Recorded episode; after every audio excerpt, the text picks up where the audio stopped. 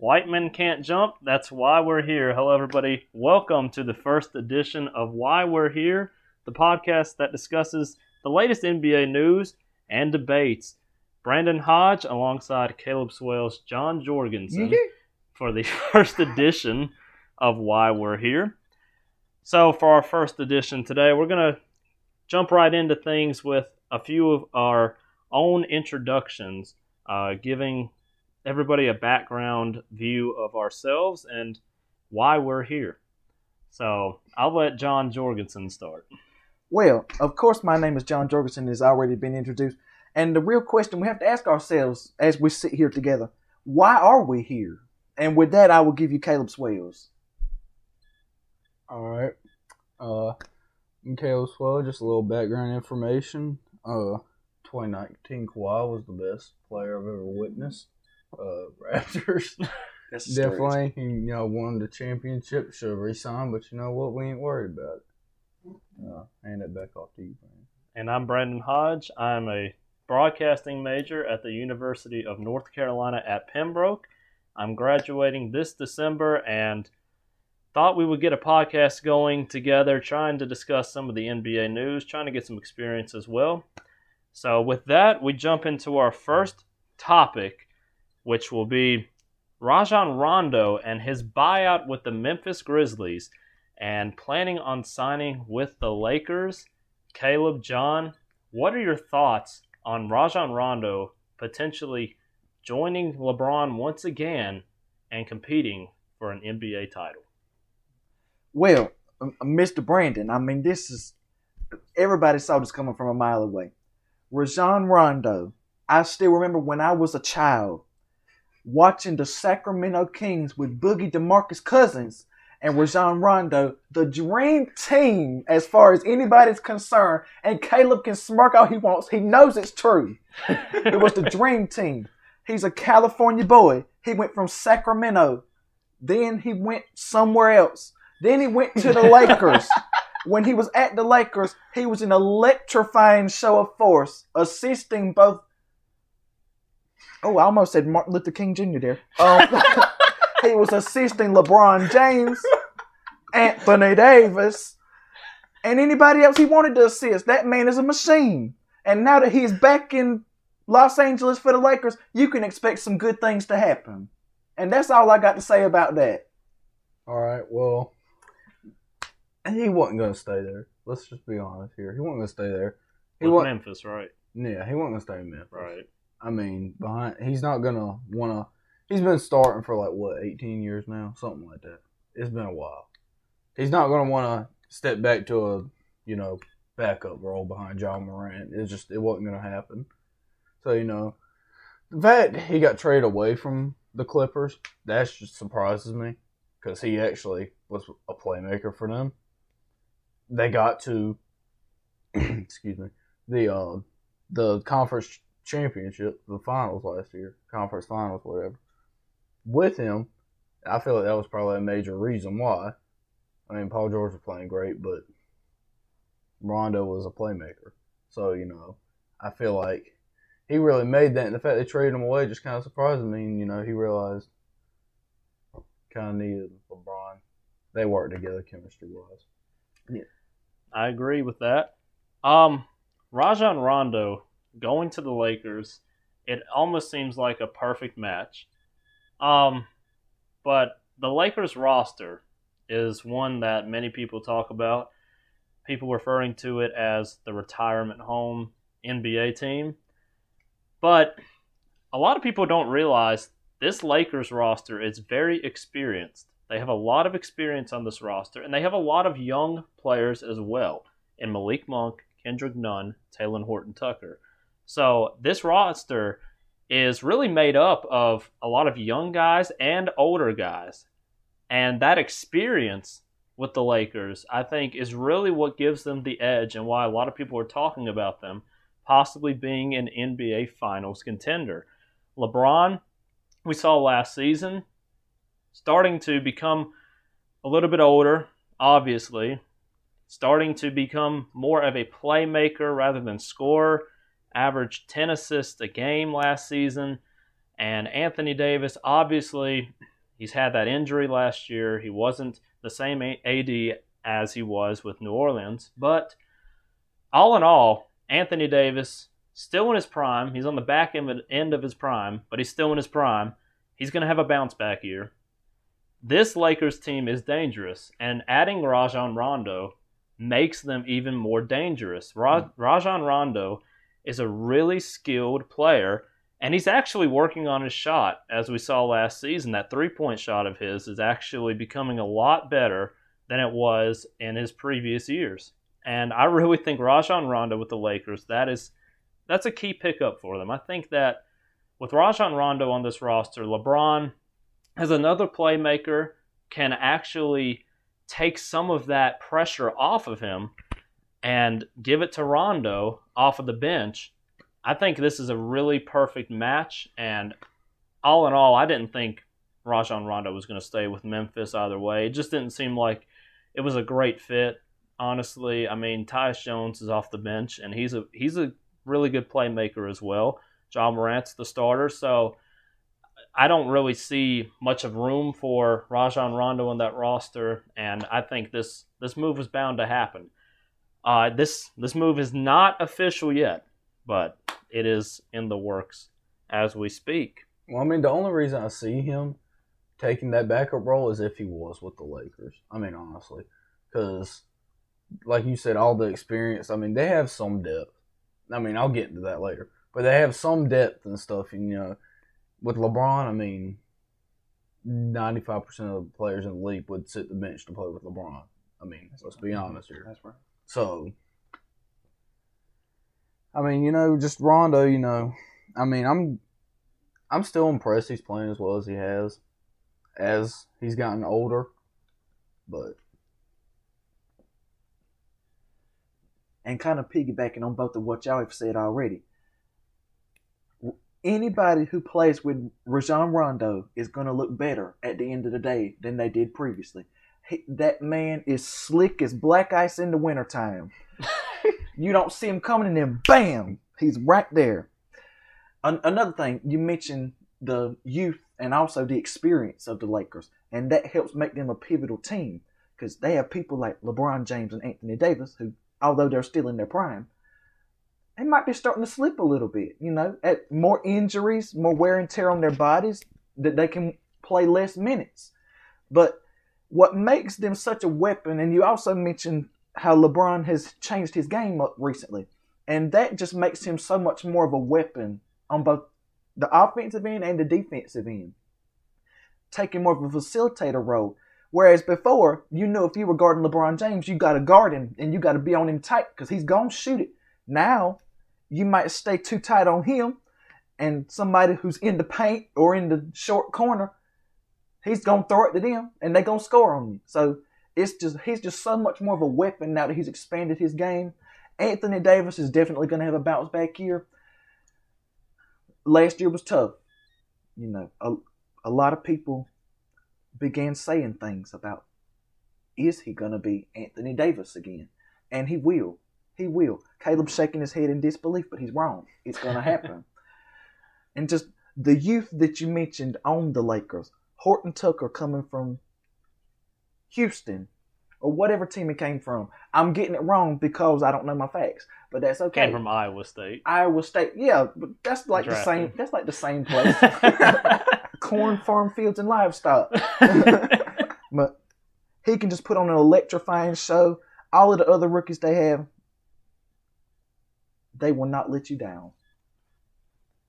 So going into our next topic here, we'll swing things around. We'll talk a little bit about the three team trade that happened this past week involving Lauri Markkanen, Larry Nance Jr., and Derrick Jones Jr. Lauri Markkanen traded to the Cleveland Cavaliers. Larry Nance Jr. is heading to Portland, and Derek, Derrick Jones Jr. is heading to Chicago.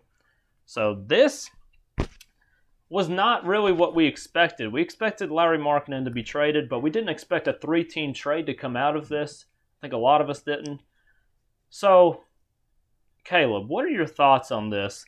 With Derrick Jones Jr. heading to Chicago, Larry Nance Jr. to the Blazers and Larry Markkanen to the Cavs.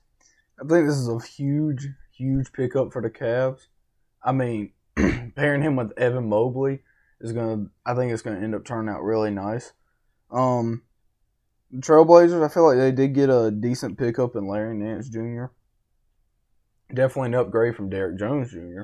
But as far as the Bulls, I, I feel like they downgraded with Derrick Jones Jr. Because I mean, they already have DeMar to run the three, so they kind of left a hole for their four. He's not really big enough to run the four. I mean, now with small ball, you can do it, but it's not really as efficient as it could be. And I mean, like I said, overall, I think Cavs probably won this trade because you got two big men, especially Lauri Markkanen is better, probably a better shooter.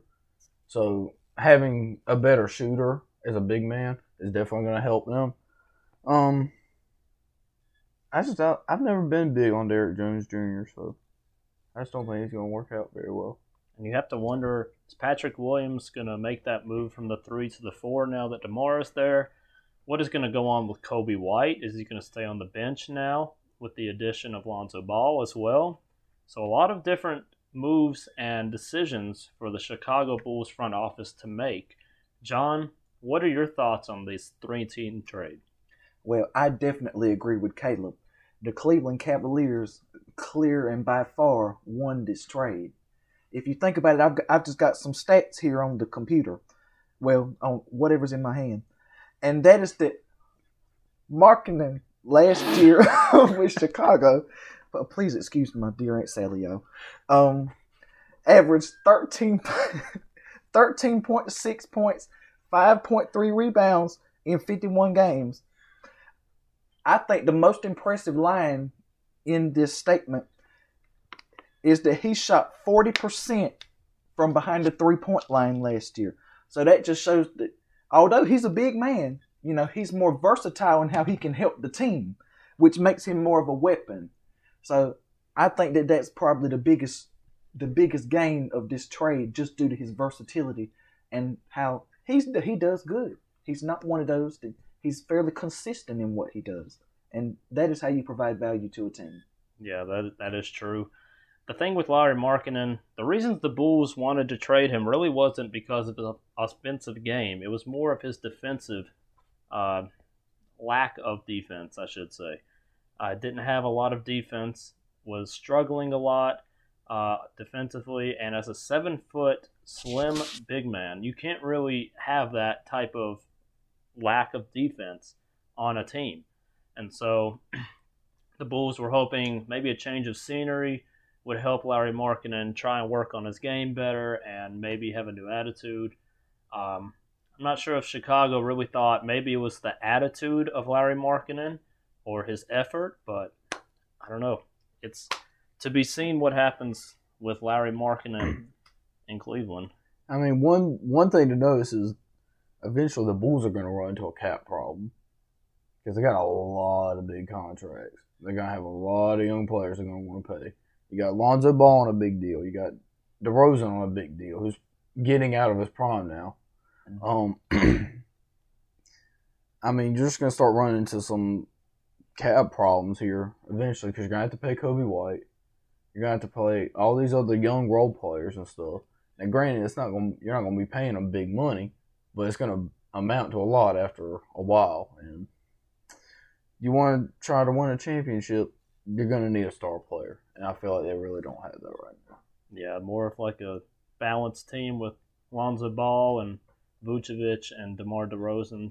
You could say Vucevic might be their best overall player, but uh, no clear cut star on that Chicago Bulls roster.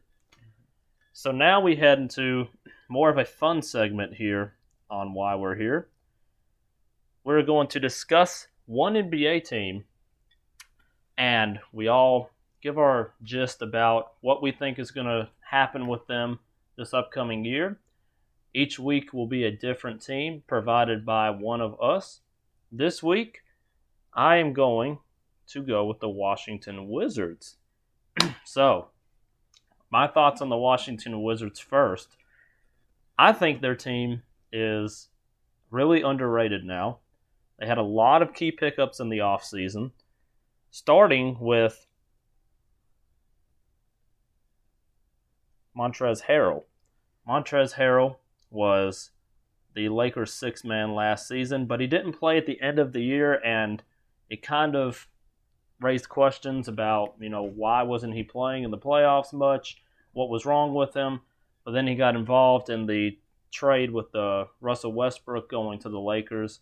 So Montrezl Harrell coming off of the bench, that is really big to me. I think Trez still has it. He's obviously an undersized big man, but nonetheless, he still has a ton of skill to provide off of the bench for the Wizards. Another big pickup that was involved in that trade was Kyle Kuzma. And a lot of people give Kyle Kuzma a lot of slander about some of the decisions that he makes. But all in all, I think Kyle Kuzma is still a pretty good player in this league. And I expect him to start at small forward for the Washington Wizards this year. And the last player that the Washington Wizards picked up in that trade was Kentavious Caldwell Pope, who I think is another big pickup for them coming off of the bench will help that bench unit that last year suffered a lot. They did not have really any depth coming off of the bench. They struggled mightily and still were able to make the play in tournament somehow. They still had a decent run in the playoffs, getting eliminated in the first round, but they still were able to manage to make it somehow, even with that roster. And this season, I think they have a chance to to possibly make the second round. I don't I don't expect them to go far. I don't expect a conference championship or anything like that, but I expect them to go a little bit far. Another player I'm high on is Daniel Gafford, who is probably going to be coming off the bench this, this year with the return of Thomas Bryant off of his torn ACL. Thomas Bryant, who also uh, played with the Lakers previously, was actually really good for the Washington Wizards. He actually had a lot of big moments with the Wizards, but now that Daniel Gafford is in the mix, I wonder what Washington is thinking with Daniel Gafford and Thomas Bryant. Who are they going to start at center? Bryant coming off of a devastating knee injury. Do you think maybe they want to bring him off the bench at first? May, maybe prove himself again? A lot of questions to be asked. Uh, Bradley Beal, I mean, enough is said with that. I mean, led the league in scoring in 2020. So, I mean, there's not much you can, not much else to say about that. And then, of course, the addition of Spencer Dinwiddie in the offseason coming from Brooklyn, uh, who looks to lead Washington at the one. I think Spencer Dinwiddie is a really good point guard. Um, he has improved every single year. He's also coming off of a major injury, though. So is Spencer Dinwiddie still going to be the same Spencer Dinwiddie that we saw in Brooklyn? Um, it it remains to be seen. Some rookies that the Washington Wizards picked up, Corey Kispert, one of them. I was really high on Corey Kispert, so a little bit more background knowledge about myself. I am a huge Golden State Warriors fan because of Stephen Curry. I love Curry to death. He's my favorite player of all time. And I was actually hoping that the Warriors would take Kispert with the 14th pick, but they elected to go with Moses Moody, thus letting Washington pick Kispert up at the 15th slot. But I still love Corey Kispert. I think he is the best shooter from this previous draft class, and I think he is going to be a really good addition off of the bench for Washington. Another rookie, Isaiah Todd, he was a really good player in high school. He was one of the top 10 players in high school and then started to drop some in the rankings. Uh, landed at about 30 in the ESPN Top 100, and then elected to go to the G League Ignite uh, route for his career. He played in the G League last season and was able to get drafted. So they have Isaiah Todd as well who I think is really underrated. I think he can be a really solid contributor to this Washington Wizards team. And another guy that was on this Wizards team last season, Bertans. I mean, he is an amazing scorer, shooter, coming off of the bench. Like we said, um, the bench unit last season was really bad, but Bertans was probably the one bright side of the bench for the Wizards. And so the last player really I want to talk about is Deni Avdija. He is a really talented player coming into the second year in the NBA. Last season had some struggles, but hopefully the Wizards start to untap his full potential and that he'll be able to progress towards a, a longer NBA career. And so now I bring it to Caleb and John. Caleb, John, your thoughts on the Wizards this upcoming year and the breakdown of the roster. Do you think that they're going to be a playoff contender? Do you think that they fail to make the playoffs? We'll start with John.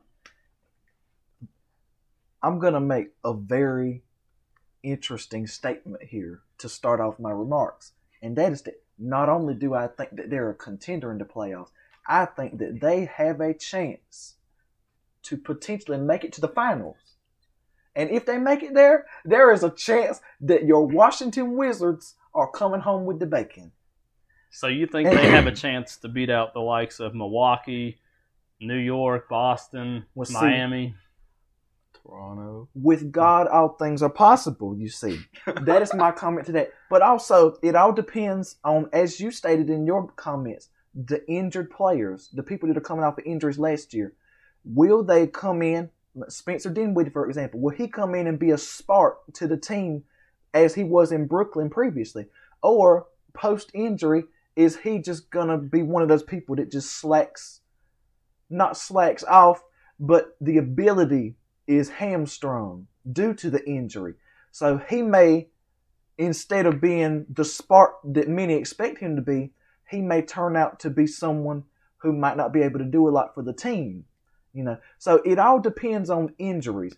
If they come back and Spencer Dinwiddie's just going nuts on the field, on the court, that you know it's gonna be a great year.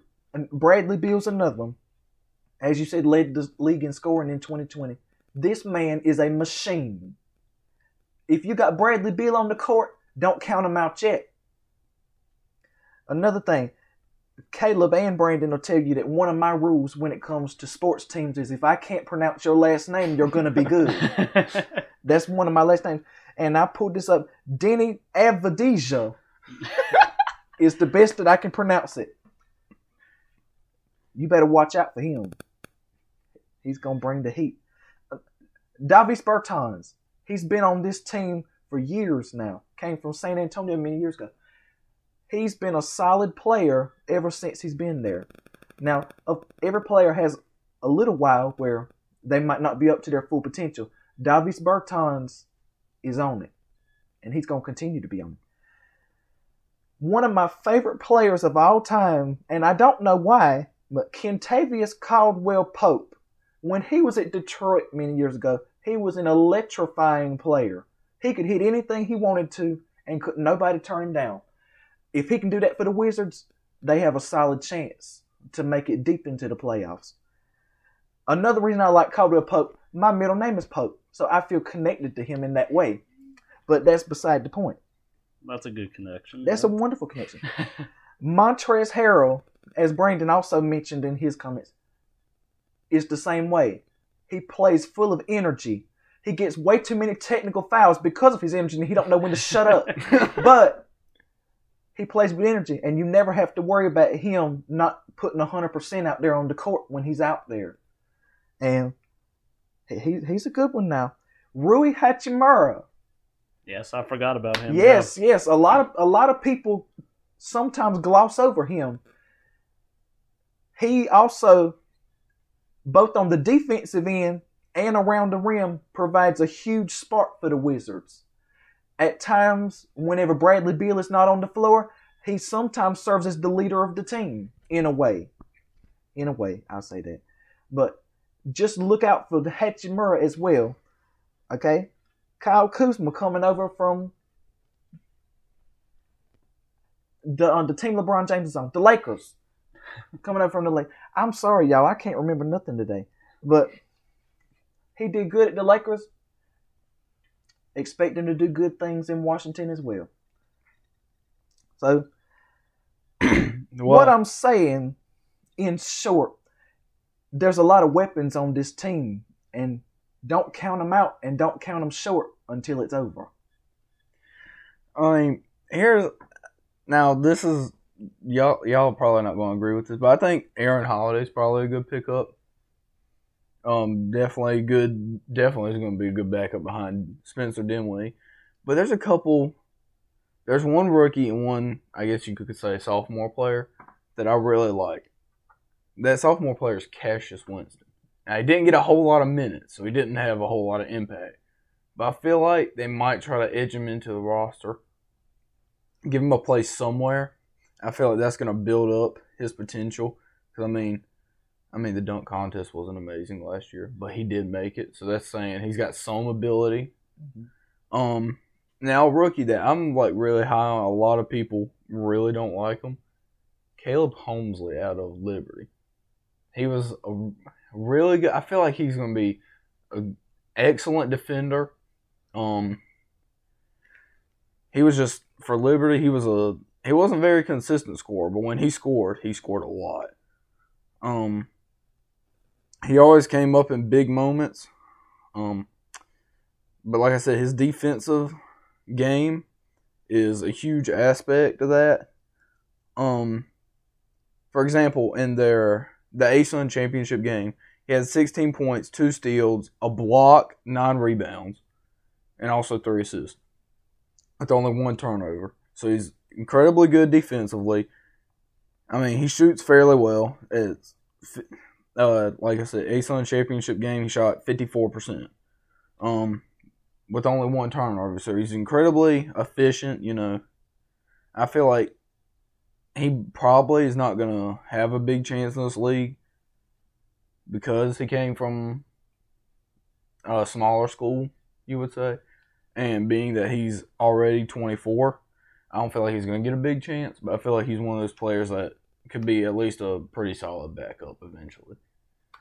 And going back to one of your points, I believe the man in the dunk contest was Cassius Stanley, not Cassius Winston. Oh, But well, I just wanted to correct you on that, just making everybody aware of that.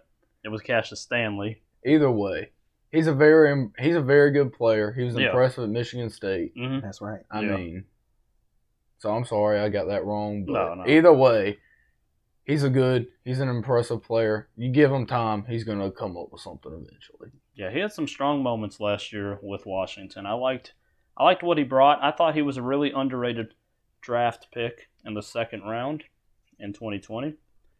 But pretty much to cap off what John and Caleb said, the Washington Wizards, an unlikely dark horse team this year to possibly go far in the playoffs, and as John said, might might make the finals. But hey, uh, I'm calling. you, I'm you can never right count now. it out. I never I thought mean- Miami would make the, the finals a couple years ago in the bubble, but Exactly. you know, Anything, happened. anything can happen in the East. Yes, anything- anything can happen in the East. anything at all. That's I exactly mean, shoot, right. the Knicks were the four seed this year. Yeah, I mean, the that- Knicks. Who would have The, ever the? Hawks went to the conference finals. The- Yeah. I mean, exactly. anything can happen and in the people East. left the Hawks for dead. And that also brings up another point. The Washington Wizards, the first half of the year, left for dead. Nobody, That's true. nobody at all. They were thought that they to be anything. like bottom, And then what That's right. happened? Halfway through the season, near the end of the season, did they lose a game? well, I'm sure And they if- did, but if they did, it wasn't but one or two. So my people at home listening to this, just think about that. Yeah, the Wizards were History really repeats yeah. itself. they were really good in the second half of the year. So Washington Wizards, that's the team breakdown. Once again, we'll do this every week. We'll break down a team, discuss their roster, and our thoughts on that particular team. Going into our last segment of the podcast, our hot takes. John had one already, so that he's he's out of this. No, I'm joking. He's still in this one, but we each will break down one of our hot takes and have a discussion about it. So, I'll start off first with my hot take. So, my hot take for the week, I'll say this. I think the Pelicans are not going to make the playoffs this upcoming year once again, and they will finish with one of the worst records in the league. Ooh, So so let me ask this: You don't even have them in the play-in tournament, Not at all. not in the play-in tournament at all. So like, what seed in the West?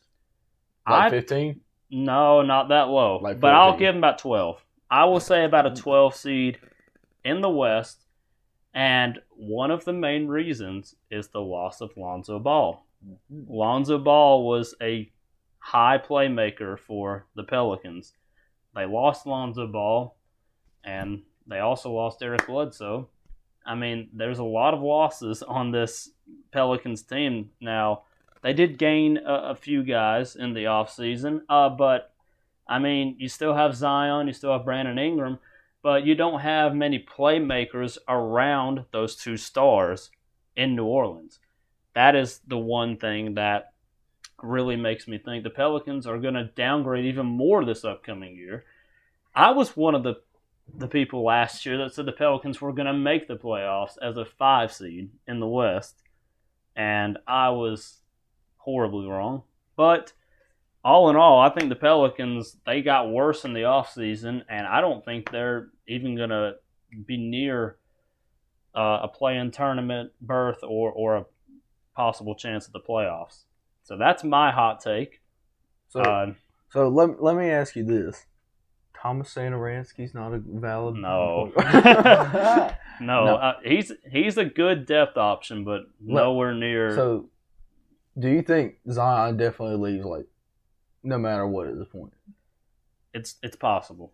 I don't I don't see Zion there long term unless they get this situation figured out. That's right. I don't think Zion wants to to be stuck on a, a mediocre team Like for Anthony Davis, right. Anthony Davis wanted out, and he got he And got he his got wish. out. So I think Zion will eventually get to that point if New Orleans doesn't turn things around. But New Orleans, they're not a, a high free agent, you know, destination. Many people don't want to go play in New Orleans, uh, and right now they're being affected by a horrible hurricane. And if you walk down the street, you get shot. Yeah, so that's that's horrible. But Well, I, I All just, I just like that. Um, please excuse me for interrupting, this game, But what do you foresee their record being? How many games under 500? Um, well, honestly, I don't see them making the high 30s. I would probably put them around like 31, 51, probably. Okay. I'd say about 31, 51 for the for the record. But mm, I mean, I don't think they're gonna. They don't have a lot of playmakers on this team. You need playmakers to win. That that's the Absolutely. philosophy I've always learned and have always been uh, gone by. But I don't think this team is loaded up with a lot of playmakers. They have a couple stars on this team, but their bench depth isn't isn't very valuable. It, it they don't have a winning roster. now this is kind of not related, but at the same time it is because it affects the organization as a whole. A little while ago, there were rumors that the team was going to just move, just pack up and move. Do you think this affects that chance? No, I don't. I don't think so at all. I don't think that affects it. I don't because it's the team, not really the location. I That's right. think so. It's it's really just the team. Well, no, I'm I'm saying I'm thinking this because New Orleans is a football town. They love their Saints. yeah. That's right. hmm What Pelicans game is sold out besides the first one Zion played? None.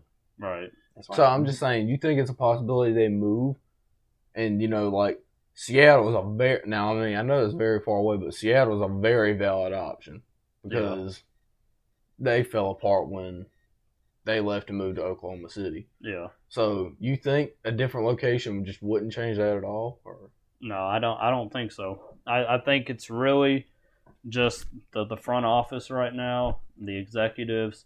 Uh, I don't think they're really making many great changes, many roster decisions that are good. I think right now New Orleans is is in a little bit of a, a hole at what they want to do. They're a they're a decent team. They have been a decent team, I should say, and they've kind of been around you know the middle-ish area of the draft, so they really haven't been able to get the high caliber players, uh, but excluding Zion, obviously they got the the bid for him in the lottery. But I mean, overall, this New Orleans team they don't have the playmakers, like I said, and I don't think the location changes much in it. I think it's the organization right now. Uh, they're struggling to find a consistent head coach, and that's obviously a, a big part of, of a team. So if if Zion, you know, decides to leave, that's just going to put them in, a, in an even bigger slump. Uh, also, Brandon Ingram, does he want to stay with this team as well? I mean, there's a lot of different decisions that these players are going to make, and if New Orleans doesn't fix things soon, I mean, their roster may may implode. I would definitely agree with that statement. Another mediocre team, when you speak of mediocre teams to come to my mind, of course, is our hometown, the Charlotte Hornets. But we're not going to get into that because it'll make me sad because I love the Charlotte Hornets. But anyway, I I would take the opposite side when you say that New Orleans will have a losing record this year. I'm gonna I am proclaiming it on August 29th, 2021 at 7:29 p.m. New Orleans will have a 500 season, Really? and I will tell you why. So like a forty-one and forty-one or above. Whichever one you want, Okay, Their so they're just not—they're not gonna lose. They're That's not right. a losing They're record. not they lose. will not have a losing record at the end of the regular. Is that your hot take? That it can be whatever you want it to be. But the Pelicans will not have a losing record. Brandon Ingram, you mentioned Brandon Ingram. Ever since he played his college years at Duke, he has give, given them a spark. Now, people speculate because he's high all the time. If you look at his eyes, you might think that. That's not related to this conversation, but the point being, how many years has he been in New Orleans now? I think this is his third year. the Third third year. from the Lakers. Yeah. He, he's been there three years, ever since he left the Lakers. He's going to at least stay out this year, I would presume. From just he he don't want to go nowhere. Brandon Ingram ain't going nowhere. Zion, He's complicated. it's so complicated. He's more, in my opinion, about the attention than actually the teammates around him. So if he perceives that the team is going to waste and they're not winning any games, he's going to get out of there. Just because it's giving him the perception that he's a loser. So Zion will flee the sinking ship. So so If let me say to he's, that. he's gonna pull LeBron and just get out of there. Just leave the dumpster fire It behind. depends. If they start Okay. the- in the first 20 games, if they can maintain a 500 record at least, he'll stay. If they have a losing record in the first 20 games, he's going to be looking for every opportunity to leave. Okay. So that is my response. All right. So we'll say that was John's hot take there. No, no, I, I have another one. You have another Oh, one. I All right, well, go ahead. Yes, go ahead. sir. We'll, we'll go with that. Okay, so of course we're talking about the Washington Wizards today. My hot take is related to the Washington Wizards, and that is that Bradley Beal will be MVP this year. No. Wow. I am proclaiming it now. Bradley Beal will, led the league in scoring last year. I think that's a wonderful bona fide. Two If- years ago. if Two years ago. well, I'll get my years straight in a minute, here, but apparently it was two years ago. Either way, he was close last Yeah, year. he was He was close. He was, second. was wasn't close. Brad, all three of us will agree that Bradley Beal is a beast and he is a machine. When he gets on the court, you know it's going up and you know it's going in. So that is such a valuable trait to have on NBA teams. Even LeBron James has his games where he's not shooting the ball well. He might not be facilitating. An official might say something to get in his mind where his mind is not on the game, it's somewhere else. So he may not. Bradley Beal, if he gets on the court, he's scoring 30 points. He's going to assist the ball. He's going to get rebounds. Bradley Beal is an all around player, and if he can keep it up this year like he has the past two years, he will be MVP. Wow. Okay, so that means you have the you have them at least making probably an eight seed, right? Oh, I already At the said very that. least. That's true. I already said that Yeah. Washington Wizards So have the potential to make it to the conference finals. okay, The NBA finals or the conference finals? We'll see. Time Or will both. tell. Time will tell. they do have a chance, in my opinion, Right. depending on how much the fellow players contribute. Okay. Because Bradley is an amazing player. Nobody can Mhm. discount that. But will his teammates put in their fair share? Because Bradley Beal can't do it all. If he's on an island by himself, and you know Bertans and all the rest of them kind of don't do as well as everybody's expecting them to, then Washington could very easily not make the eight seed, the play-in tournament, anything. They could not make anything. But if they do, mark your calendars because Washington's going. Okay. Let let me bring up this argument against you. I don't want to hear. I'm gonna ask you who are the Wizards' top three players? Obviously Bradley Beal, but who are the other? Bradley Beal, okay, Rui Hachimura. Okay. You know, as I've stated, he's been discounted by a lot of people. You But- have him above, above Spencer Dinwiddie. Well, see, as as we've stated before, injuries. It all depends on how Spencer Dinwiddie comes back. Rui Hachimura is a tried and true commodity in Washington. You know what he's gonna do. You know he doesn't he doesn't get injured at least this far. Where's some wood? But this far he has not been injured. When he gets on the court, he's gonna go. So I would I would say that he's in the top three on the Washington Wizards just because he's there Okay. and he contributes. but The third one, Okay. I would say, Kentavious Caldwell Pope. Wow. That's Whoa. going to everybody. Whoa. Kentavious Okay. Caldwell Pope. Right? It's Okay. happening. So you're saying Bradley Beal, Rui Hachimura, and KCP are the top three. That's exact, unless I'm forgetting somebody. Okay. the top three. We are going to need a fire extinguisher because he is providing a lot of hot takes right now. Okay. I'm full Okay. of hot takes. All right, hold on. I'm sweating So- right now. so- All right, so let me let me bring this argument to you. You got a big three in Miami: Kyle Lowry, Jimmy Butler, Mm. Bam Adebayo. You got a big three in Brooklyn: Kyrie, James Harden, and uh, KD. In Milwaukee, you got a big three: Khris Middleton, uh, Jrue Holiday, Giannis. That's just three big threes right there. okay, here's what I want. So how do they compare with your big three? here's what I want you to do. I'm not going to remember all of those names, so I'm going to Okay. say the team name and you tell me them three All people again, and. I will analyze them person by person. Okay. Miami. Uh, we'll go with Kyle Lowry. Kyle Lowry. Kyle Lowry in the past has been susceptible to injuries. So there is no telling that he's going to be there the whole year. You know, on the surface, you know, Jimmy Butler, Kyle Lowry, who was the third one you said? Uh, Bam Adebayo. Bam Adebayo. Bam! He's a great player. But Kyle Lowry and Jimmy Butler have a history of injuries. So let's say within the first, yeah, you're shaking your head, but it's true. Okay. After the first couple months, let's say Kyle Lowry goes out, torn, torn ACL, just something. Okay. Okay, just something. He's out for a month, two months. He's out, Extended period of time. and it's exactly Jimmy Butler. You know, he might his I believe it was his knee, the last injury he had. It might not have been, but It, it was significant. it was a significant injury. If both of them go out, I mean, you still have Bam Adebayo, who's Okay. an amazing, amazing player, amazing player, Okay. amazing player. Bam Adebayo. He used to be my nemesis when Charlotte played the Miami Heat because you knew the second he stepped on the court, it was he's just a wonderful player. You knew what he was going to do. Okay, the Brooklyn, Uh, Kyrie. Kyrie, another one has an extended period of injuries. Just a couple years ago, he was out for a very long period with an injury. So, and especially Kyrie's another one. He's getting older. So as he goes along and he's aging, will he get injured more often or will it be more serious?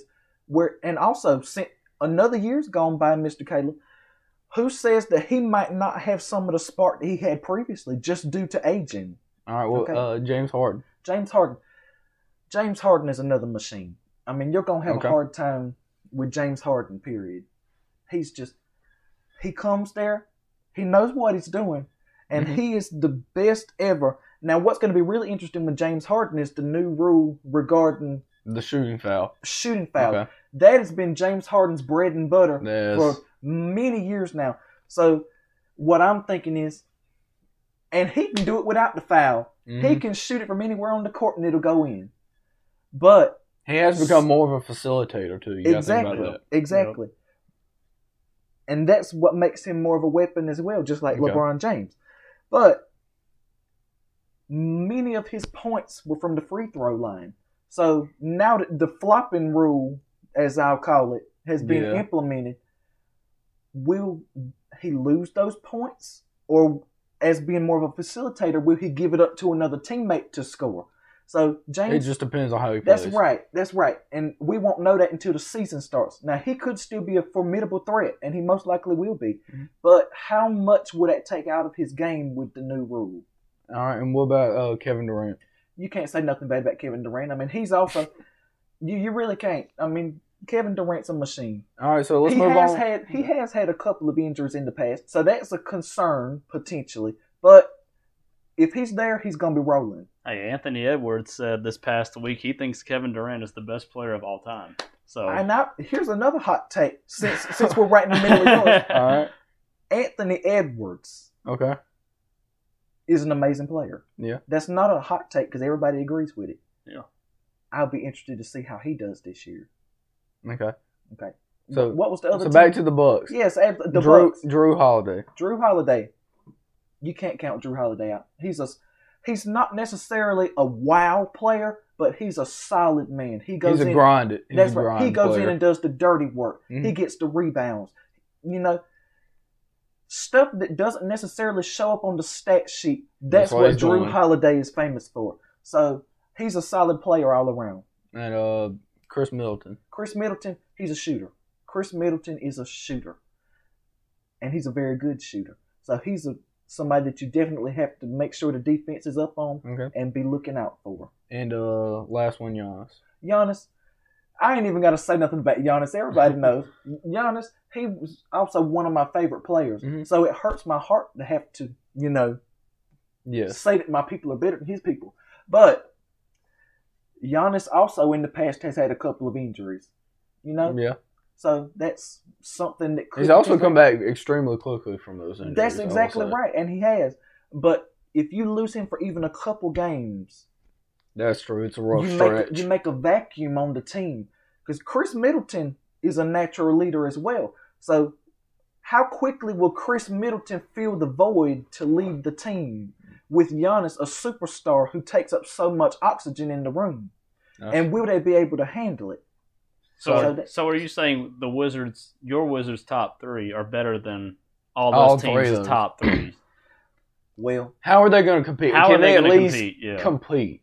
Can they at least come within 15 of course, on a can. regular basis? Of course, they can. so Kentavious Caldwell Pope as the number three best player on the team. It's going to be Time as good. with like It's going to be as Kevin good as Durant. Kyrie, Kyrie, Kyle Lowry, and Time Drew will tell. Holiday. But it's real easy to compete with somebody when they're injured and not on the court. I'll Okay. say that. So what? So what makes you think that can't happen to Washington? Well, it probably will. Now that I've said that, but Okay, so let's just take those top three out. okay, yeah, For example, get rid of them. Miami Heat, Yes, Tyler Herro. Tyler Herro.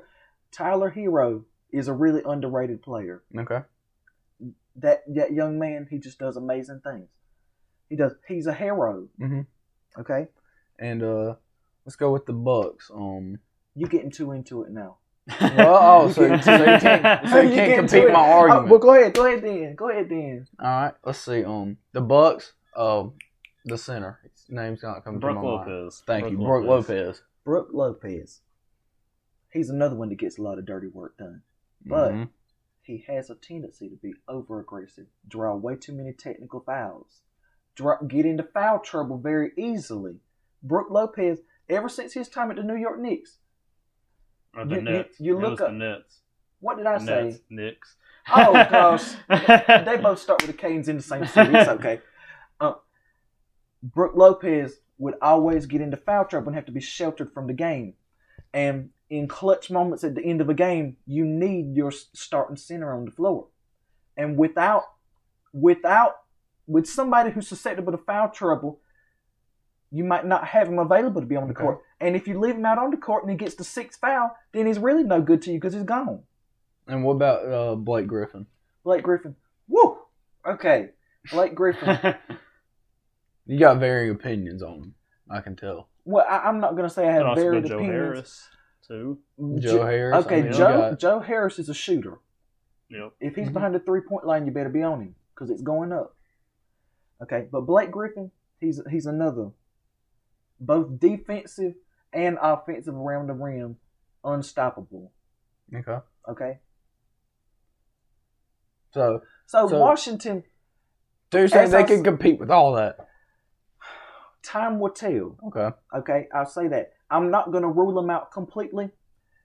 But if I had an underdog team that many people like you and Brandon did not expect to be competitive in this way, it would be the Washington Wizards. So you're saying they would be more competitive than the Charlotte Hornets right now?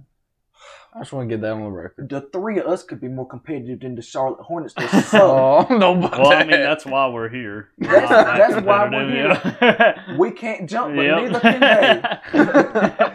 yes, the Charlotte Hornets just suck. If anybody has them in your fantasy lineup, you should just don't ever play it again. oh wow. Even Not LaMelo Ball? LaMelo Ball, he's a show off. He's a show off. Okay, No Gordon Hayward, Gor- Terry Rozier, Gordon Hayward did very Miles well Bridges, last season until he got injured. So you're saying just injury just rules him out completely? No, I'm not saying that. I'm just saying you can be a wonderful player, but if you're gone for half the season, It doesn't matter. what good are you? Okay. Because if you remember, the Charlotte Hornets lost about four people at the same time. Mm-hmm. After not having any injuries for the first half of the year, they lost four people right around the same time. They struggled mightily to find a leader on that team. And they didn't because Devontae Graham, their point guard, was the leader of the team in a way in the beginning. They never really had a leader to start off with. Right. That was much of their problem. He was the main player. Devontae Yeah. Graham kind of led the morale. Yeah. When he went out, who'd you have? PJ Washington? Gordon Hey. Hayward. I mean, Go- no, he's no, talking Gordon about he's Hayward talking about out too. before. before, yeah. Mhm. Well, yeah. Then Because Gordon Hayward would have been next in line Yeah. to help command, but he was out too. So then you're left with, and I want to say PJ Washington missed a couple games too. So they I think he did. they really didn't have. I mean, They had nobody. who nobody. you gonna play? Nick Richards? He can't even dunk the ball. or who's the nah, you're gonna bring in the uh, the uh, who is it? The Martin brothers, The Martin Kobe brothers. and just Caleb. whatever. Yeah. Well, they're very, the Martin brothers can be sneaky and scary sometimes, and I say that because of this. They might have a game where they get out on the floor and go 0 for 10 combined, both of them. Mhm.